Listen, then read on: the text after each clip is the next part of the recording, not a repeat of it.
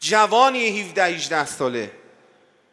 مدیر مدرسه علمیه وارد میشه می‌بینه این جوان که اسمش سید محمد رضاست رو زمین خوابیده. بابا سید محمد رضا چرا رو زمین خوابیدی؟ تشکی پتویی چیزی بنداز.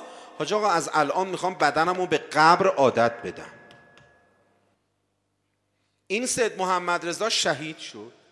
من رفتم جایی که و مفقود الاثر جایی که استخونای سید محمد رضا رو پیدا کردن توی مزرعه ای پیرمرد اهوازی می‌گفت حاجی من تپه تو مزرعم بود.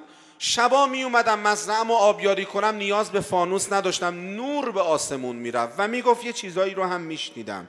بماند. می‌گفت حاجی رفتم اینا رو خبر کردم. اومدن این تپه رو ریختن بیرون. جنازه پنج تا بستیجی زیر این خاک پیدا کردن. یکی ست محمد رضاست. بعد جالب این پیرمرد می‌گفت حاجی از وقتی که این بچه ها رو از مزرعه من بردن مزرعه من دیگه نور نداره شبا میام مزرعم تاریک تاریکه.